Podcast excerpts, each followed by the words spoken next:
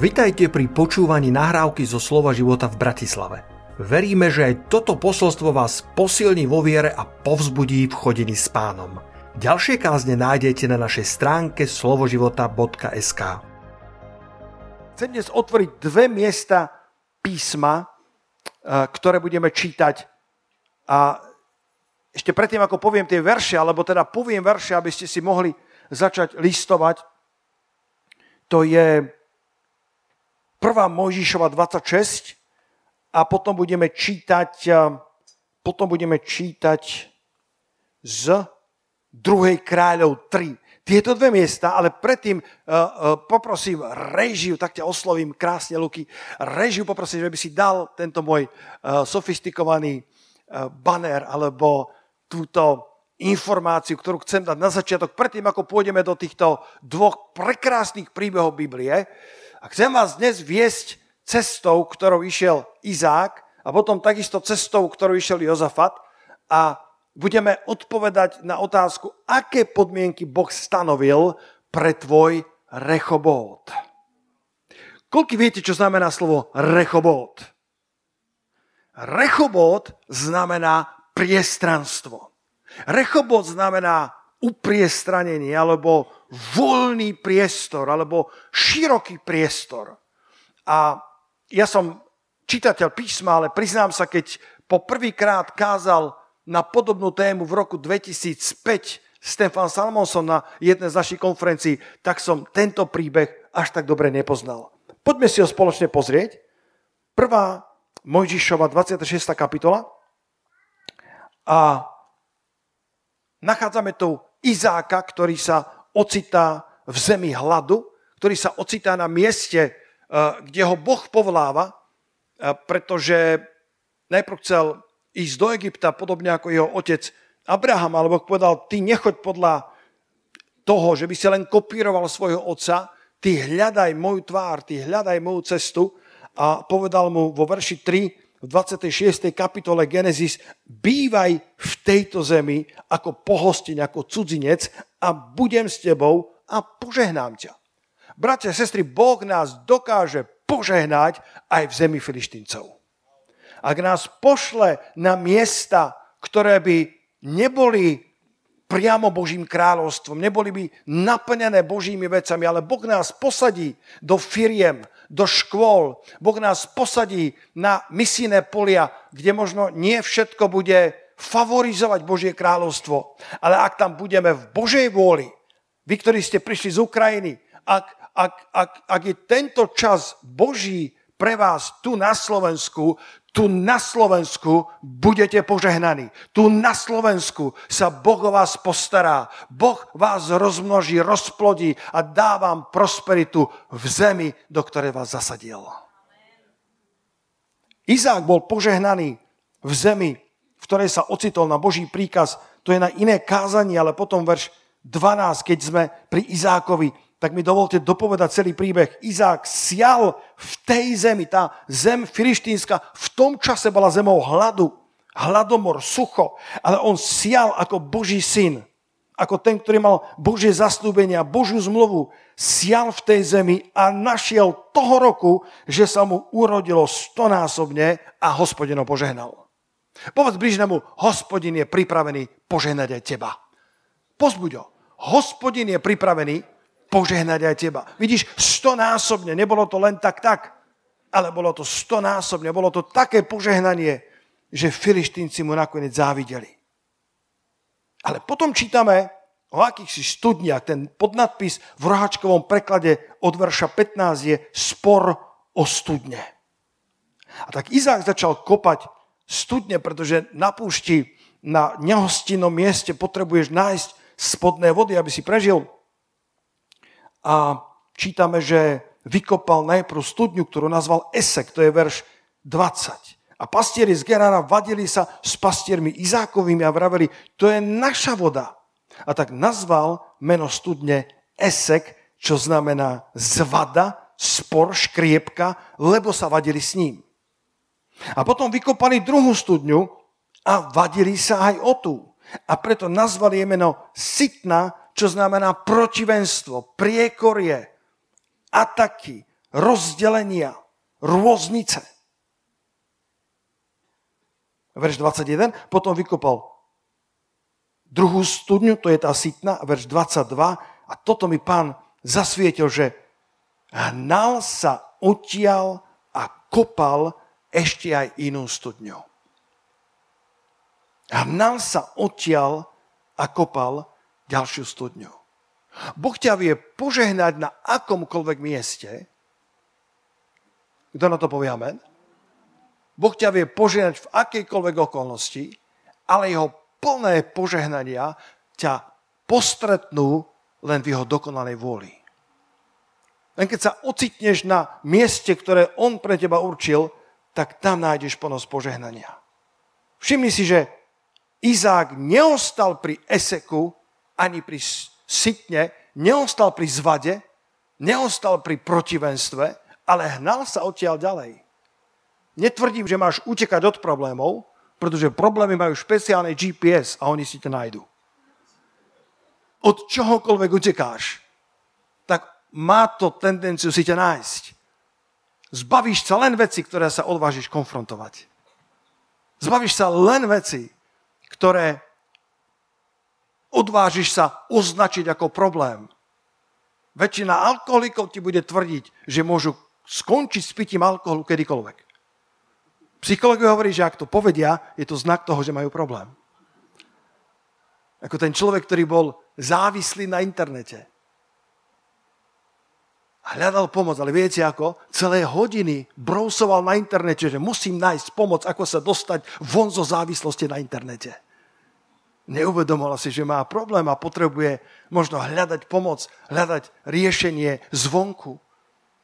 A tak vôbec ťa nevediem k tomu, aby si utekal od svojich esekov alebo sitien. Niektoré veci potrebuješ poriešiť, niektoré spory potrebuješ ustáť, niektoré rozpravy potrebuješ absolvovať. Koľko z vás nemáte radi ťažké rozhovory? Ja myslím, že tí, čo nezdvihli ruku, tak to len preto, lebo stále procesujú, čo to ten pastor do mňa chce. Koľko z vás nemáte radi ťažké rozhovory? Ja myslím, že nikto z nás to nemá rád, ale tu a tam budeme musieť pod vedením Svätého Ducha otvoriť svoje eseky, otvoriť svoje sitny. Ale to, čo dnes kážem, to, čo mi Boh položil na srdce, je, že keď si ustál svoj esek, keď si skonfrontoval svoju sitnu, keď si ustál svoju zvadu a skonfrontoval svoje protivenstvo, nezostaň kempovať pri tej studni. Ale pohni sa ďalej. Pohni sa ďalej.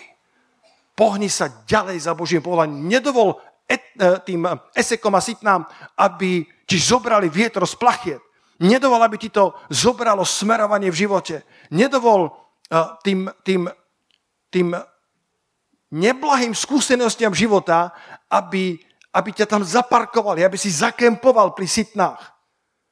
Pri sitne sú ja tak vždycky zápchy. Nedovol, aby si hodil kotvu pri sitne. Ja poznám množstvo Izákov, metaforicky hovorím, ktorí si fúkajú svoje ranky pri svojom eseku a už dávno sa mali hnúť ďalej. Ktorí by si ťa posadili a povedali, pastor, dovol mi vyrozprávať, aká zrada sa mi v živote stala. A kedy sa ti dostalo? Pred 22 rokmi 5. januára o 14.00. Poznám takých manželov, ktorí dokážu vyčítať svojim partnerom, pred 30 rokmi si ma nezobral na svadobnú cestu. Po anglicky get over. Prenes sa cesto, pretože inak zaparkuješ pri eseku alebo sitne a nebudeš sa môcť hnúť do tretej studne, ktorá sa volá Rechobót, pretože tam Boh im upriestranil a rozpodili sa na zemi. Štatistici hovoria, nechápem, že kde na to prišli, ale tvrdia psychológovia, že 70% ľudí žije v hneve. A hovoria, že jedna z 5 autonehôd, ktorá sa udeje preto, že posledných 6 hodín mal vodič s niekým spor, ktorý nevyriešil. Zaparkovali pri Eseku. Zaparkovali pri Sitne. A pôsobí to neblaho na ich dušu a na ich budúcnosť. Ale Izák urobil správnu vec. Poriešil, ustál, alebo skonfrontoval, detaily nevieme, svoj Esek a svoju Sitnu, ale potom sa hnal odtiaľ ďalej. Môžeš to niekomu povedať? Posun sa v živote ďalej. Povedz mu, posun sa v živote ďalej. Nechaj tam svoje zvady. Ak ťa Boh vedie, aby si ich skonfrontoval, skonfrontuj. Ak ťa Boh vedie, aby si sa modlil za tých ľudí, za tých pastierov z Gerára, modli sa za nich. Ale nezostaň pri svojich studniach, ktoré sú zvadou alebo protivenstvom. Pohni sa ďalej, poď ďalej v živote, nezostaň pri zvade, nezostaň zatrpnutý vo svojom protivenstve. Keby Izák ostal pri Eseku a Sitne, Boh by ho síce neopustil, ale nemohol by na ňo vyliať plno svojho požehnania. Nakoniec vykopal tretiu studňu a o tú sa už nevadili. A tu nazval Rechobót a povedal, teraz nám upriestranil Hospodin a rozplodíme sa na zemi. Nikdy nezabudnem, keď to kázal ten Stefan Salmonson ešte v Dúbravke v roku 2005. Kázal toto posolstvo a pre mňa to boli Také nové veci, tie studne, to som nikdy sa tak nezamyslel. On prorocky povedal, že táto kázeň je prorocká pre tento zbor. Prešli ste Esekom, prešli ste Sitnou a čaká vás Rechobót. A som si povedal, aké pozbudzujúce slovo, aké skvelé svedectvo. A naozaj tak bolo. My sme netušili, že Boh pre nás pripravil Rechobót, pretože toto sa stalo v roku 2005. Niektorí ste neboli na svete vtedy. Koľko ste boli v tom zbore, keď sme v roku 2005 mali konferenciu so Stefanom Salmonsonom? A v roku 2006 nám Boh otvoril dvere, aby sme robili pastorský kurz. My, mali Slováci, Bratislavčania, sme mali pastorský kurz pre 100 pastorov. Myslím, že 84 z nich to absolvovalo zo 16 krajín Európy. A boli nedele, kedy sme mali pomaly viac pastorov v zbore ako ľudí. Pretože ten kurz trval 8 dní v každom mesiaci cez nedelu, tak mnohí pastori z Európy boli prvé dve rady, boli všetko pastorské a ja som kázal pre pastorov. Rechobót. Mohli sme požehnať Európu, malé Slovensko. Zo 16 krajín Európy. Dodnes tí pastori na to spomínajú ako na jedno z najlepších, čo sa im v živote stalo. A tam Boh začal znova ako keby spájať naše vzťahy v rámci Európy a dnes máme veľmi takú živú a vitálnu spoluprácu, ktorú voláme World of Life Europe Family, ktorá sa vo veľkom narodila v tom roku 2006 a 2007. A keď skončil tento malý Rechobót, Boh pre nás pripravil biblickú školu pre Strednú Európu a za 2 roky sme vychovali alebo graduovali, myslím, cez 100 študentov z Českej republiky, z Anglicka, z Rakúska, zo Srbska a samozrejme zo Slovenska. Boh má Rechobót pre každého z nás, ak dobre prejdeme Sitnou a Esekom. Môžeme dať potles Pánovi za to. Halelúja. Ak dobre prejdeme svojimi skúškami pri Eseku a Sitne, Boh má pre nás svoj Rechobót. Nepriateľ pracuje najviac práve vtedy, keď máme naraziť na svoj Rechobót. Keď má vytrisknutá živá voda, tak múti vody pri Eseku a pri Sitne. Ale Galatianom 6.9 z ekumenického prekladu hovorí, neúnavne konajme dobro. Lebo ak neochabneme, v určenom čase budeme žať. Nenechaj sa zastaviť v kopaní studní. Nenechaj sa zastaviť v čítaní slova. Nenechaj sa zastaviť v chodení do Božieho domu, do zhromaždenia. Nedovol svojim Sitnám a Esekom, aby ti zabránili v neúnavnom konaní dobra. Pretože svojim časom, ak neochabneme, ak neprestaneme, ak nezložíme svoje nástroje v horkosti alebo v zatrpnulosti, v určenom čase budeme žať. Izák pokračoval vo svojej službe a kopal studne živej vody na púšti napriek Eseku a napriek Sitne. Nekonajme dobra len vtedy, keď sa na to cítime. Konanie dobra je náš životný štýl. My sme plní Svätého Ducha. Halelúja. Nielen v nedeľu, aj v pondelok ráno sme plní Svätého Ducha. Je to súčasť nášho DNA byť plný Svätého Ducha. Ak ste si všimli, mal som trošku problémy s chrbátom, už je to oveľa lepšie. Všetci povedia halelúja. Hlavne ja poviem halelúja, je to oveľa lepšie. A trošku som ten chrbát nestrážil úplne dobre, takže som cvičím trošku a každý deň vyznávam Božie slovo a túto pomazanú ruku kladiem na vlastný chrbát. A hovorím, Pane, dobre bude s mojím chrbátom. A dobre sa stará aj naša pani doktorka o mňa. A potom som bol na takých špeciálnych vyšetreniach u nejakej špecialistky. Tá pozerala a hovorí, že to je perfektné, všetko je dobre, tak ako má byť. A pod chvíľou pozerala na mňa spod obočia, len si ma tak premeriavala a po 5 minútach nevydržala. A hovorí, prepáčte, Pane, čo ste za človeka? Z vás ide neuveriteľná pozitívna energia. A mne to potom došlo, že vlastne ľudia s bolestiami klbov a chrbáta, ramiena a pliec k nej chodia pokrstení v citróne, že akože smutný. A mne to nedochádzalo, ja som sa vôbec nesnažil fejkovať radosť. Nemôžem si pomôcť, radosť Pánova je naša sila. Nemôžem si pomôcť, ale Božie kráľovstvo je pokoj, radosť a spravodlivosť Duchu Svätom. A tak som musel vyznať pred ňom, hovoril som, ak vidíte pozitívnu energiu, to je preto, že Kristus prebýva vo mne. Haleluja, to je preto, že radosť Pánova prebýva vo mne. A rozprávali sme o chrbáte 3 minúty. A ďalších 15 minút sme rozprávali o Božom kráľovstve. Ona bola nadšená. Hovorí, takýchto ľudí treba na Slovensku. Dobré prorocké slovo, čo poviete? A ja som mohol vyznať, čo Kristus urobil pre mňa. Mohol som vyznať, ako ma zachránil. Dokonca sme našli nejakých spoločných priateľov zo Zvolena. Bola podobný ročník ako ja. A ja som mohol vydať svedectvo uprostred svojej nekomfortnej situácie. Bez toho, že by som sa usiloval pretvarovať sa na niečo, čo nie som, pretože kto z vás vie, že Boh vidí všetko. Keď Bohu povieš o svojich trabloch, nebudeš šokovaný. Predstav si, že Bohu vyznáš, že Pane, mám bolesti, Boh, to snad nie je pravda. To som nevedel. Povedz mi viacej. Alebo keď Bohu vyznáš svoj hriech. Hovorím, keď Bohu vyznáš svoj hriech, tak to nie je prvýkrát, čo sa o ňom dozvedá.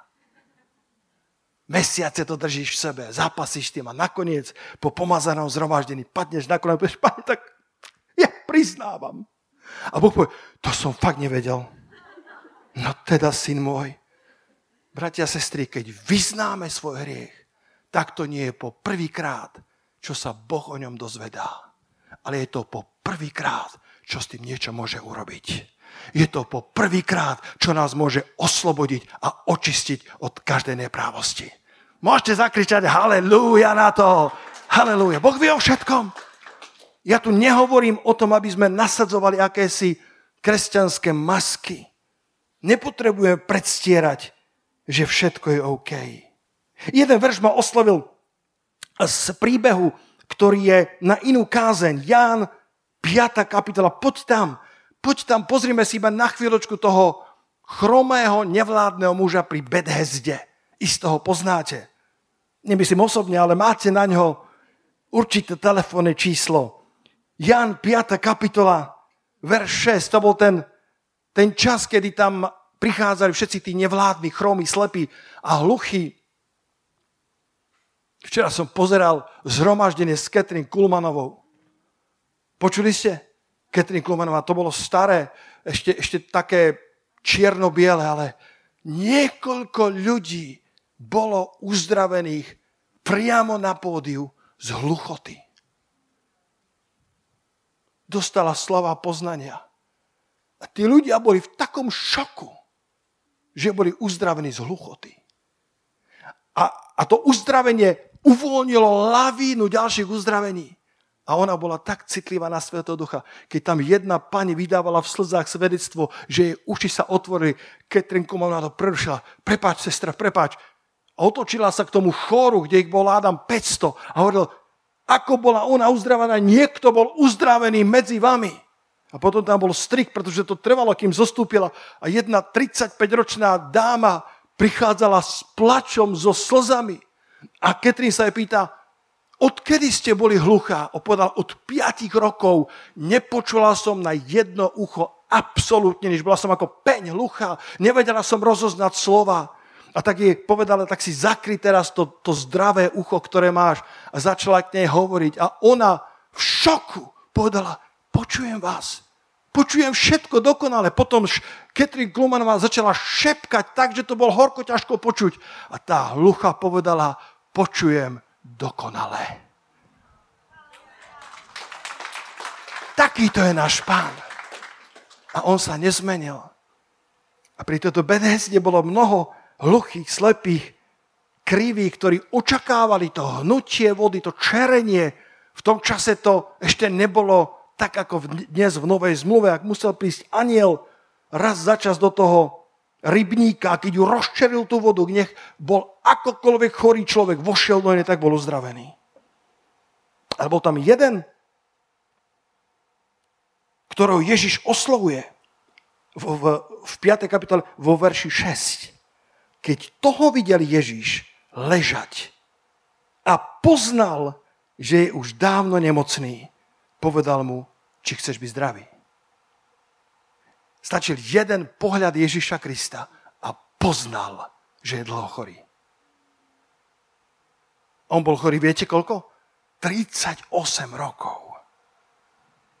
38 rokov nemohol chodiť. Bol nevládny na svojom. My nevieme, koľko rokov skladávali pri tom rybníku, ale vieme, že 38 rokov bol chorý.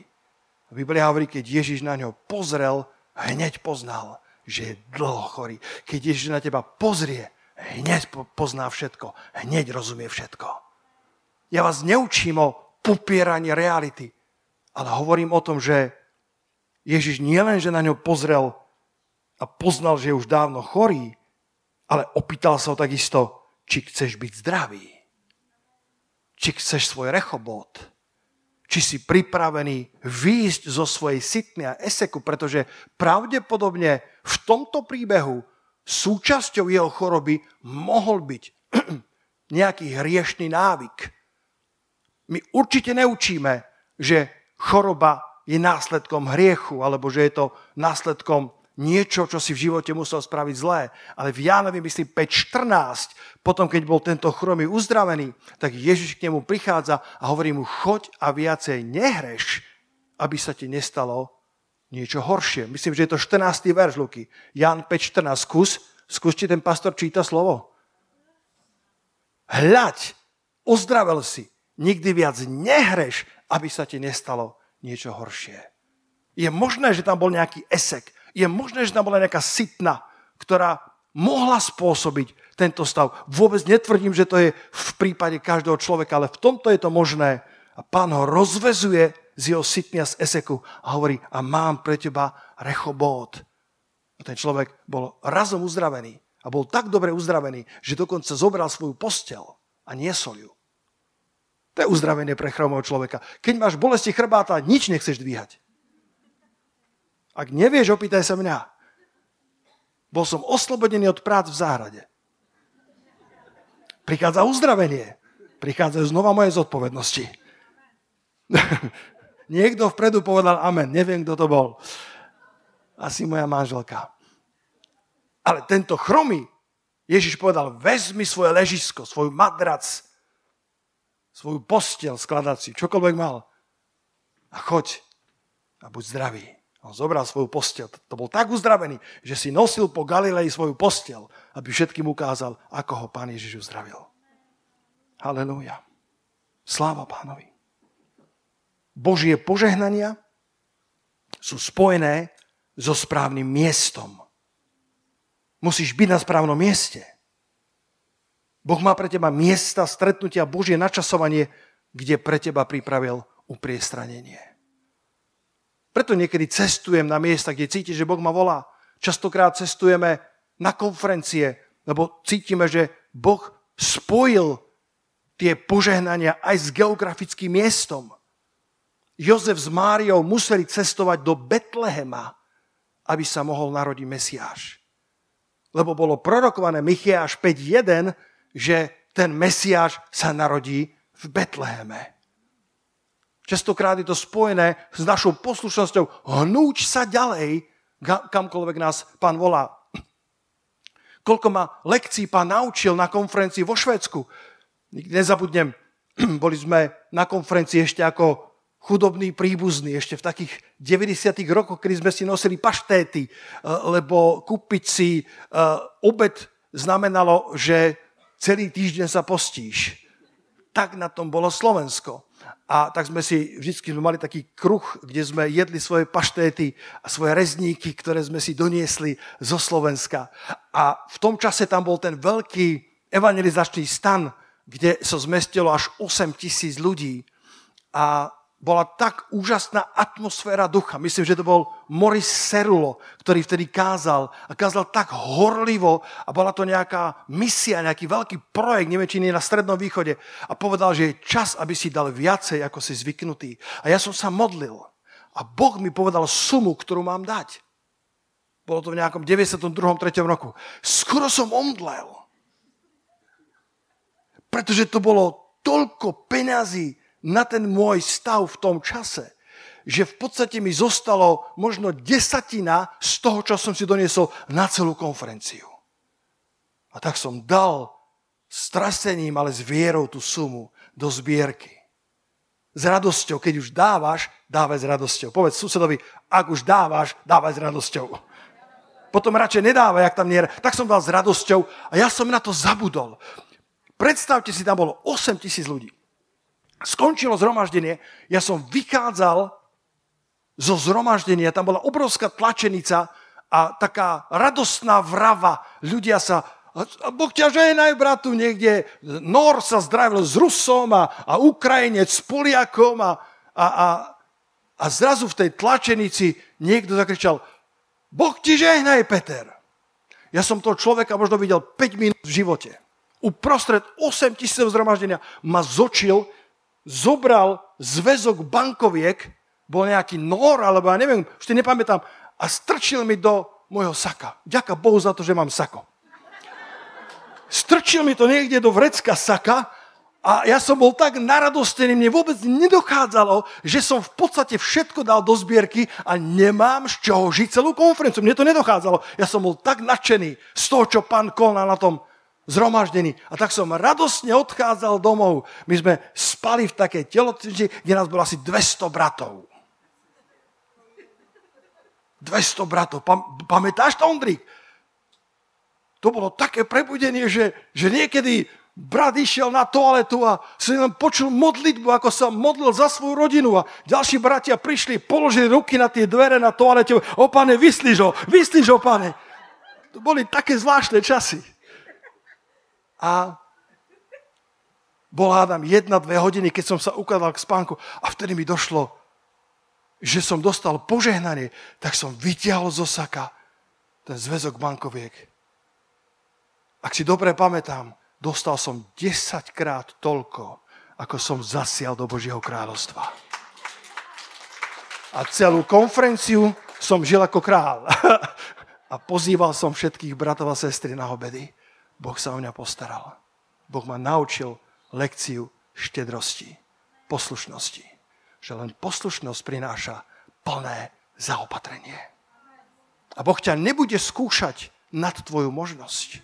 Boh od teba nebude chcieť veci, na ktoré si nedozrel alebo nedorastol. Ale pamätaj na to, že tá plnosť Rechobótu je spojená so správnym miestom. Keby zostal pri Eseku, pri Sitne, nikdy by nezažil to plné požehnanie. Musel sa hnúť ďalej ku Rechobótu. Na záver, 2. kráľov, 3. kapitola. Skontroloval som hodinky a som nadšený. 2. kráľov, 3. kapitola. A tu nachádzame zvláštny príbeh. Možno keď ho čítaš na prvýkrát, tak k tebe nemá až také jasné posolstvo, ale dosť vás vie, že každé jedno písmo je vdýchnuté Bohom. Každý príbeh je tu vybratý so špeciálnym zámerom. Boh ho vložil do písma, aby nás niečo naučil.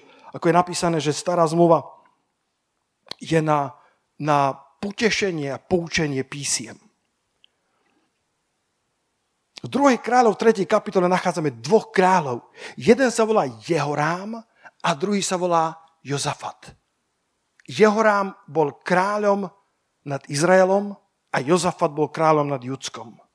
Verš 1. Jehorám bol syn Achabov. Pamätáte na Achaba?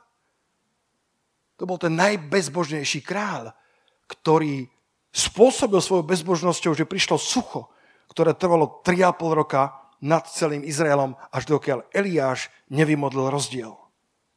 A toto bol jeho syn, Jehorám, ktorý začal kráľovať nad Izraelom v Samárii a potom čítame, že verš 2 robil to, čo je zlé v očiach hospodinových, nie úplne ako jeho otec, ako jeho mater, ale aj tak robil zlé.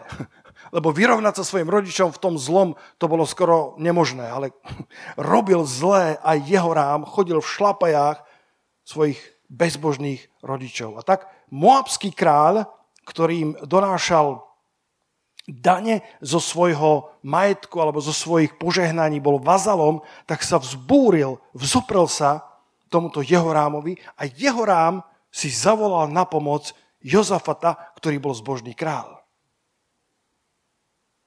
A Jozafat privolil, aby išiel spolu s Jehorámom do vojny proti moabskému kráľovi. A pozri sa na verš 9. To prvé, čo som hovoril, je, že Božie požehnania sú spojené so správnym miestom.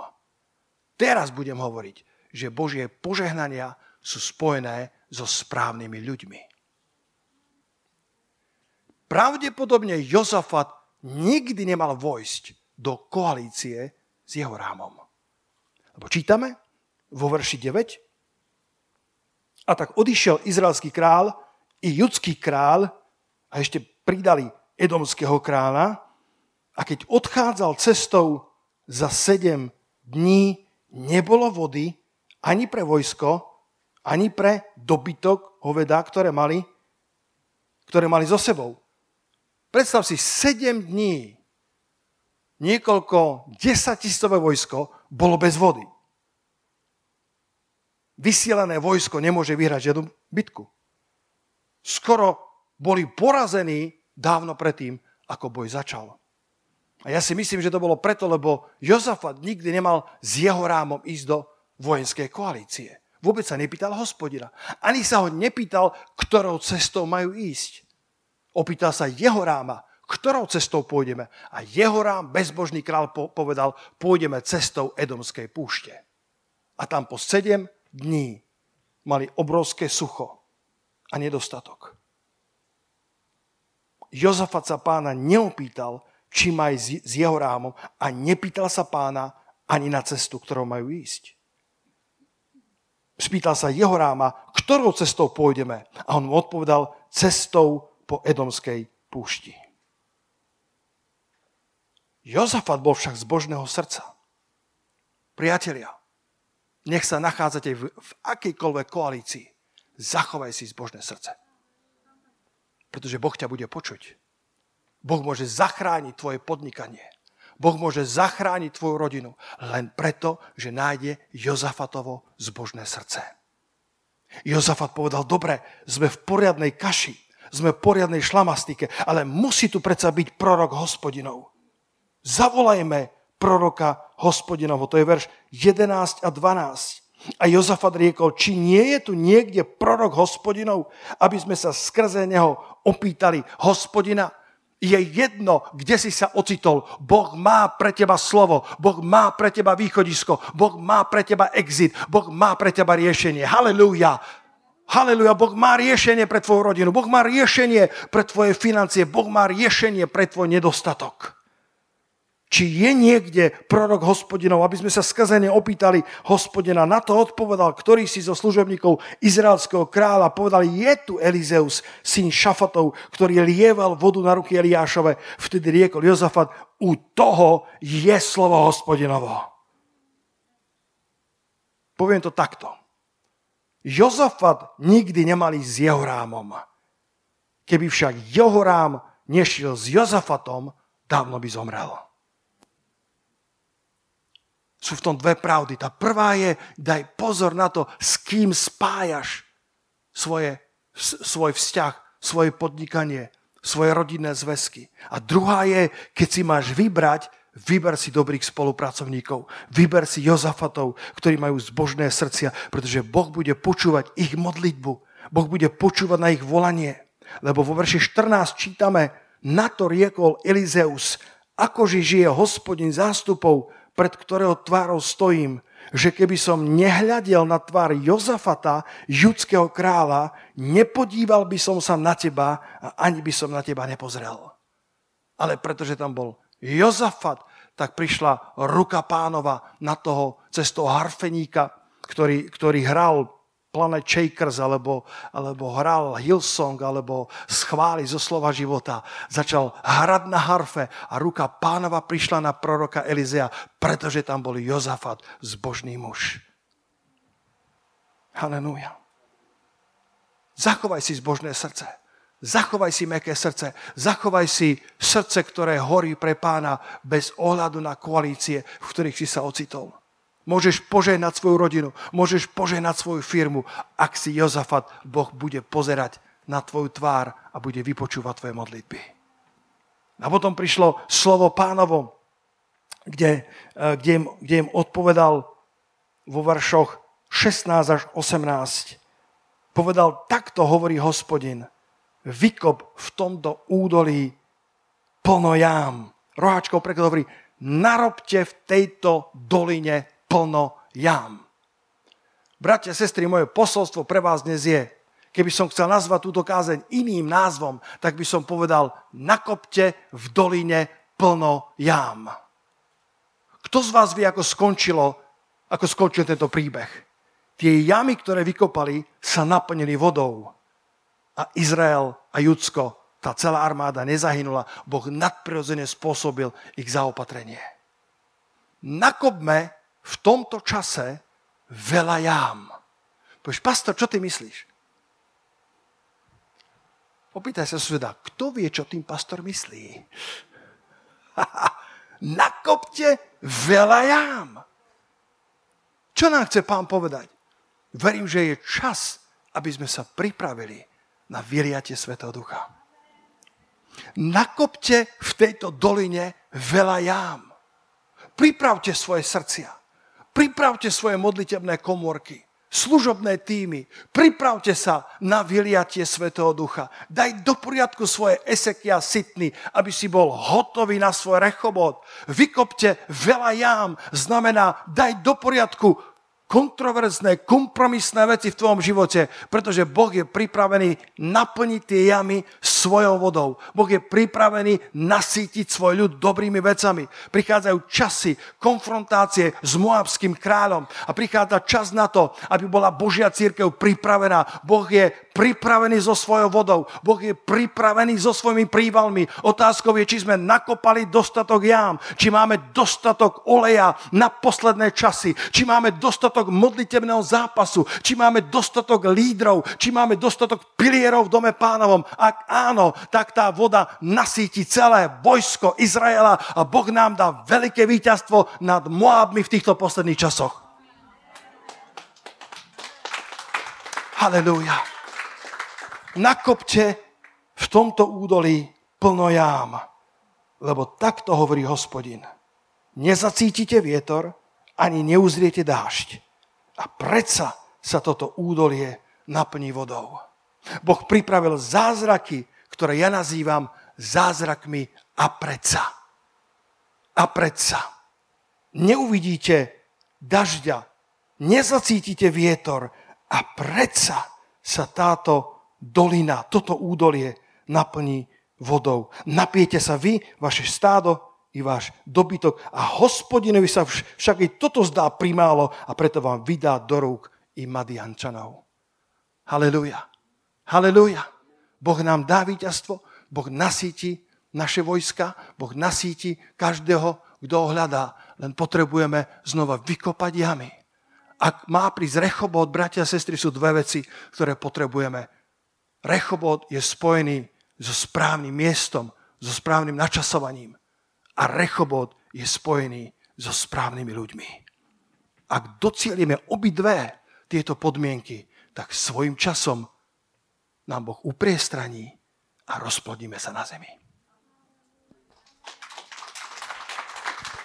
Poďme sa spoločne postaviť. 12. hodina pomaly odbíja. Aký som hrdý na seba, že som to stihol. Vďačný Pánovi za to.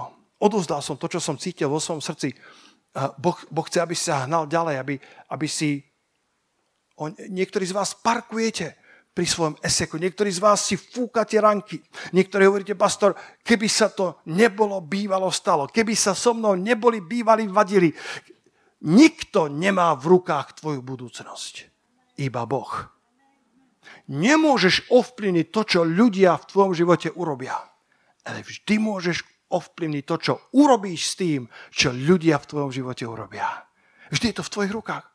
Vždy je v tvojich rukách rozhodnutie, čo urobíš s tým, čo oni myslia, že rozhodli za teba. Bratia Jozefa si myslia, že uchopili jeho osu do svojich rúk, keď ho hodili do tej cisterny a strhli z neho to pestroformné rúcho. Povedali si, a teraz kde sú tvoje sny, Jozef? Snílek, ten čudný najmladší brat, kde budú teraz tvoje sny? Ktože sa tebe bude kláňať, keď ty si na dne cisterny? Mysleli si, že majú jeho osud vo svojich rukách, ale Boh držal Jozefov osud vo svojich rukách. Nikto ti nedokáže zobrať tvoju korunu. Nikto nedokáže zabrániť tvojmu Rechobótu. Iba ty sám. Ak zakempuješ pri eseku alebo sitne. Poďme pred Pánovu tvár. Chváliči, prosím, poďte na pódium. Halelujá. Poďte pred Pánovu tvár, milovaní. A poďte hľadať tú smerovku Rechobót, ktorá bola na tom prvom slajde. Halelúja. Poďte hľadať tú smerovku, pretože Izák spravil jednu veľmi dôležitú vec. Nezostal pri eseku ani sitne. Nezostal pri zvade ani pri protivenstve, ale hnal sa ďalej a kopal studne ďalej. Až nakoniec vykopal studňu, ktorú nazval Rechobót, lebo tu nám upriestranil Hospodin a rozplodíme sa na zemi. Ved nás Svätý Duchu do tvojich Rechobótov, Pane. My nevieme presne, čo budú znamenať. Ani nepotrebujeme, aby znamenali niečo veľké. Nepotrebujeme, aby znamenali niečo, čím by sme sa mohli chváliť. Aby znamenali niečo, čím by sme porazili Rechobót svojich blížnych. Je nám jedno, aká bude veľkosť, tá magnitúda toho Rechobótu. Hlavne, aby bol od teba. Hlavne, aby bol v správnom čase. A hlavne, aby sme ho ustáli. Pretože niektorí neustáli esek a neustáli sitnú, ale sú niektorí, ktorým si daroval Rechobót, ale nevedeli ustáť svoj Rechobót. Daj nám milosť, Pane, aby keď ho objavíme, keď vytriskne voda, keď nakopeme jamy a Ty ich naplníš svojou vodou, Ty ich naplníš svojimi darmi, aby sme dobre ustáli nielen časy skúšok, ale aj časy požehnania. Boží Duch to hovorí niektorým z nás. Je čas, aby si dozrel do bodu, kedy nielen ustojíš skúšky, ale ustojíš svoje požehnania. Kedy budeš mať taký charakter, takú zrelosť, že keď ti Boh dá Rechobót, tak sa, ako to svet hovorí, z toho nezblázniš. Zostaneš stále rovnými nohami na tejto zemi a ešte stále budeš hovoriť, Pane, tu som, tvoj služobník čuje. Pane, bez teba som ničím. Pane, len s Tebou dokážem preskočiť vysoký múr. Len Ty si ten, ktorý má presné destinácie Rechobótu. Len Ty vieš, Pane, kde sú tie spodné vody, tie žriedla, Pane, ktoré dokážu naplniť jamy na púšti. Edomská púšť nemala žiadne rieky. 7 dní mali sucho, 7 dní boli bez vody. Ale keď nakopali na slovo Pánovo dostatok jám, tak tie jamy sa zázračne naplnili vodou. A celé vojsko sa napilo. Posilnili sa. Halelúja. Boh bol verný. Vystrime ruky k nebesiam a poď kopať jamy. Poď kopať jamy. Možno povedz, Pane, pomôž mi, aby som narovnal svoj modlitebný život. Pretože Božia voda je pripravená tiecť. Otázkou je, či tam je jama, do ktorej sa voda môže uskladniť. Môže byť, Pane, čítam slovo, ale nerozumiem. Popros Pána, aby si rozumel. Možno ťa volá do biblickej školy. Povieš si, ja mám toľko starostí. Niekde vo svojich poznámkach mám napísané, nakopať jamy znamená, že prestaneš hľadať výhovorky, prečo by sa to nedalo. Alebo povieš, pastor, vy to zvládnete aj bezo mňa. To síce znie zaujímavo, ale je to postoj, ktorý ťa okráda o Rechobót. Nakop jamy, bude ťa to stáť nejaké úsilie. Možno budeš potrebovať vstať a prísť do Božieho domu, aj keď sa cítiš unavený. Ale ak nakopeš jamy, Boh si svoje slovo ustojí a naplní ich vodou.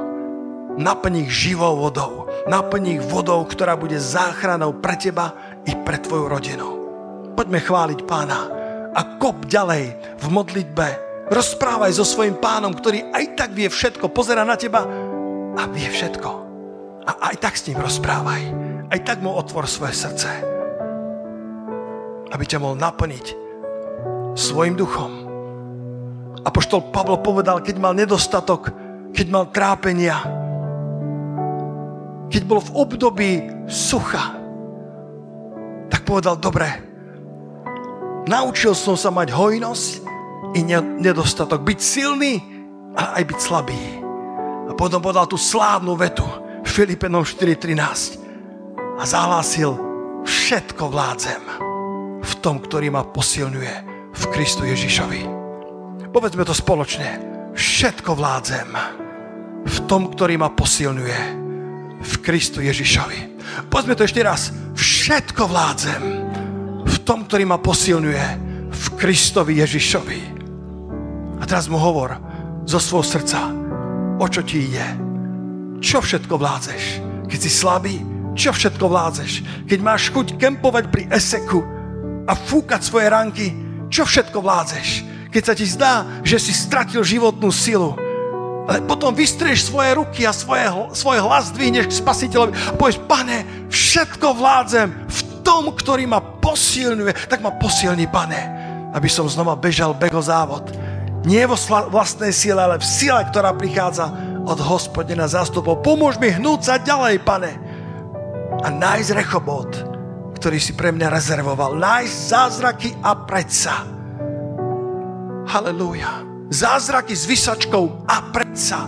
Kedy nezačuješ vietor, nebudeš vidieť ten príval a predsa sa tvoje jamy naplnia vodou. Poďme spievať Pánovi na jeho chválu.